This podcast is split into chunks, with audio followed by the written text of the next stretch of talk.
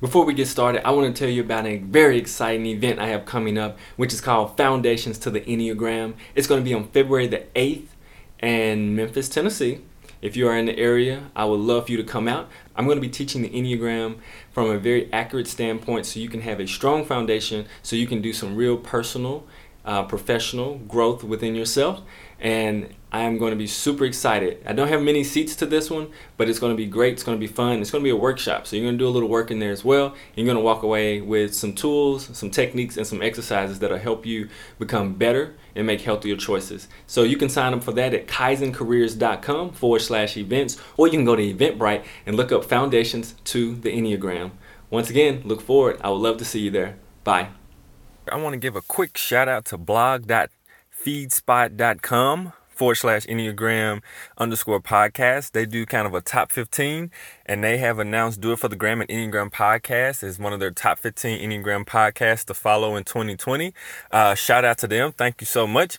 And interestingly enough, as a seven on this, um, on this list, I'm actually number seven. I'm going to put this in the show notes um, because I think even though like in competition you always want to be number one but i don't think the enneagram is necessarily a competition. I think it's what speaks to you what helps you um, and what can help others around you. So you can check that out um, and it'll be in my show notes but thanks to blog.feedspot.com uh, uh, for placing me in your top 15 uh, enneagram podcast to follow in 2020 Welcome to Do It for the Gram, an Enneagram podcast with your host, certified Enneagram coach Milton Stewart, where we do it for the Enneagram, not Instagram. We make moves to improve our lives and those in our community. So this year, I got a lot of different things I have planned out to come throughout the year. And what I'm going to start with is I'm going to start with the thing called passions um, each type, the passions, the bias, the emotional patterns. I'm going to break that down a little bit, but I wanted to start with that because this year I also wanted to teach um, the subtypes of each number so that um, people can get even more granular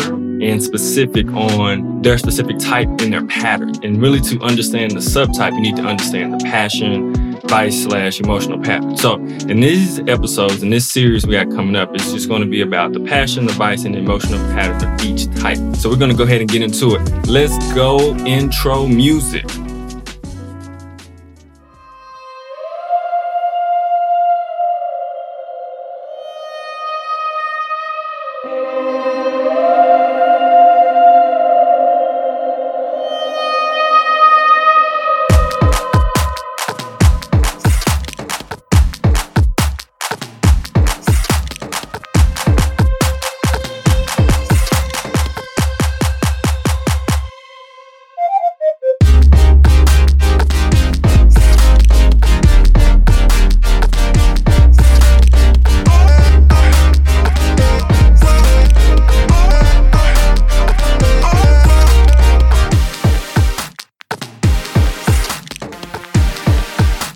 All right. So before we jump into what is my type passion, I want to give a disclaimer.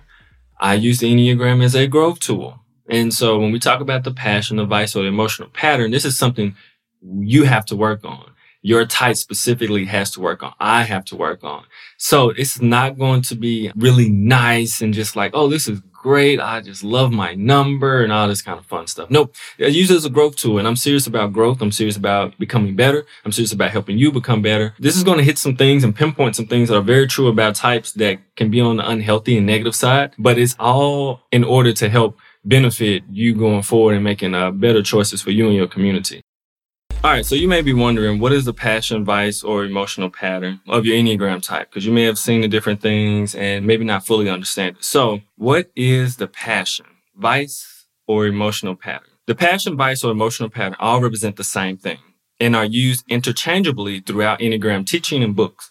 The passion, vice, or emotional pattern is a specific habit that each type has that flares up hardcore. Unfortunately, the passion, vice, or emotional pattern can be so automatic or native to the way you interact with the world, you may barely notice it's happening or not even recognize it when it's happening. You may say, that is just the way I am, or I am this kind of person without really examining why you react the way you do in certain situations. The Latin root word for passion is passio, which means suffering. The connotation of passion now is more of an intense care or enthusiasm for something, but the root meaning of the word passion is actually suffering. That is why it is used in many Enneagram circles and especially those who built the foundation of Enneagram years and years and years and years and years and years ago. The passion of each number is something we all are suffering or must endure through our lives. It does not mean suffer as in being excruciating pain, but more of a habit that seems to trap us and keep us and can lead us into pain within our lives. The Latin word for vice is vitium. Hope I said that right, which means flaw, defect, fault, or error. Emotional pattern is a more new age term that I believe describes it well and makes it easier to communicate to people in our generation. I do not want to abandon the word passion or vice because they make a statement that this emotional pattern we struggle with is something we must work on. And it's not just a jolly old emotion. So throughout this, I will use them interchangeably throughout this whole episode so you can get a grasp on the language as well.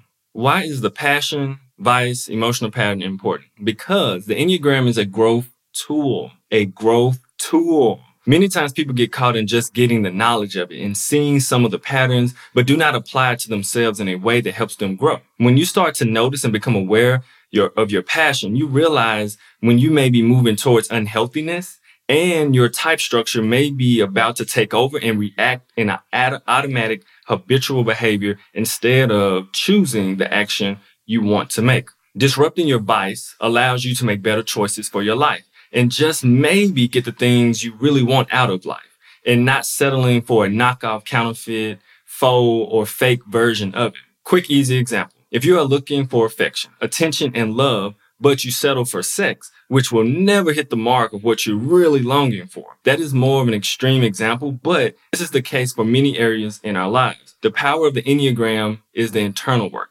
Internal work is not like external work which is usually fast and caught up in what others think, say, and do. Internal awareness is slower, quieter, more challenging, and way harder than external work. Why do you think so few people intentionally change for the better? Unless something chaotic brings it to their attention that they must change. It is not easy, but if you are here, then you must be one of the people working on engaging in the challenging journey of internal work. Recognizing your emotional pattern is important if you want to dive into internal work and truly change your life for the better.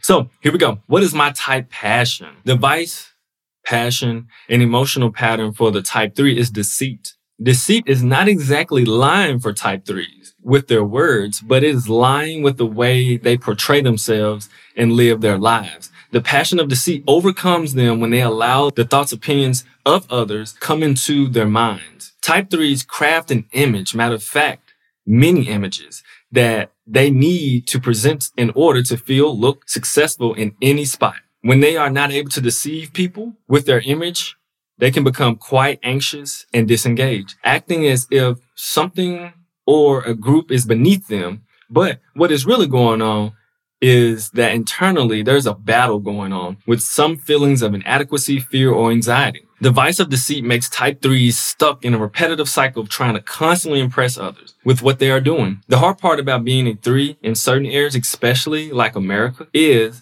that they are usually rewarded by society for their accomplishments and achievements, though many of the things that threes achieve is not for them, but for the opinion or praise of others. All threes who have done some internal work know that the buzz of getting an achievement only lasts for so long until the next accomplishment comes. Achievement and accomplishment is like a drug to type threes. It gets you high for a little while, then you're right back low looking for another hit of vainglory success because most of the successful things that threes do was never really for them and is not truly what they wanted deep down. Deceit moves type threes from their authentic selves and into whatever image they believe people want from them. The emotional pattern of deceit also makes threes very tired because when threes present an image, they feel as they must act, perform, and present that image consistently to those people every time.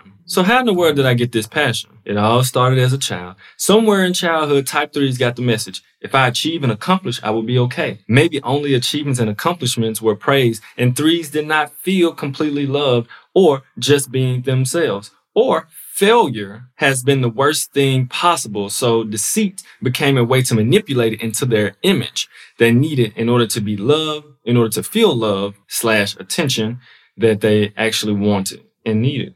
What can I do when I notice my passion is rearing its ugly head? So what can type threes do when they feel deceit starting to happen within themselves? Threes, when you feel the need to impress, that is when deceit is rearing its ugly head. Also pay attention to what is going on inside your body, such as anxiety.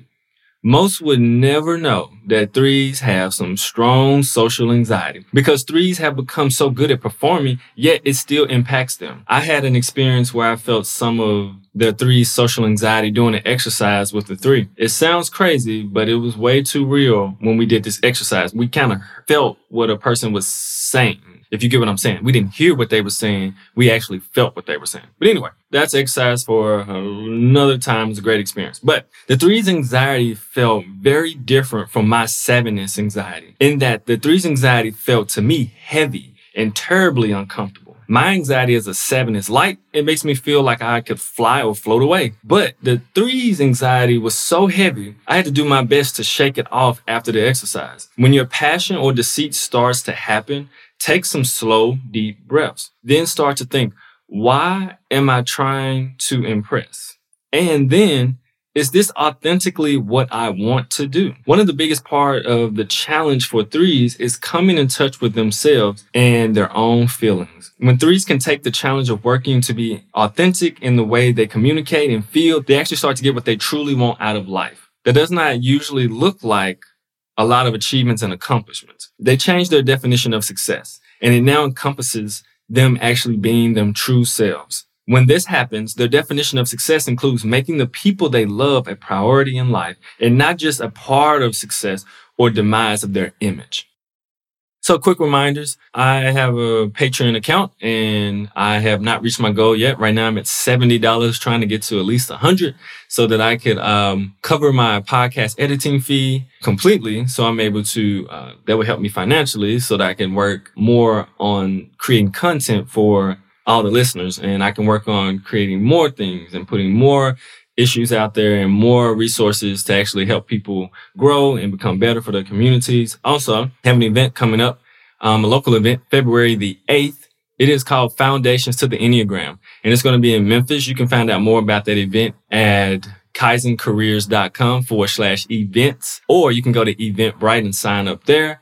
There's not many seats to this workshop. So if you are interested, I would say go ahead and sign up. But you can check it out at Eventbrite or my website, kaizencareers.com forward slash events. Also, if you need help in the coaching, consulting, or training um, arena with the Enneagram for your organization that you work with, that you're part of, you can also contact me at Milton at kaizencareers.com. We can discuss how that will look, what it will look like, and how the Enneagram could bring some true benefit to your organization or your um, company, which would be awesome. Um, besides that, Enneagram 3s, if your emotional pattern, vice, and passion of deceit is filling you up, before you react out of strong threeness, take a deep breath in your nose and out through your mouth slowly and ask yourself, why am I trying to impress? And is this authentically how I want to present? And then do it for the gram, the Enneagram, of course, and make a healthy choice. We'll see you soon. Hope you have a great day. See you on the next episode. Bye. Thank you.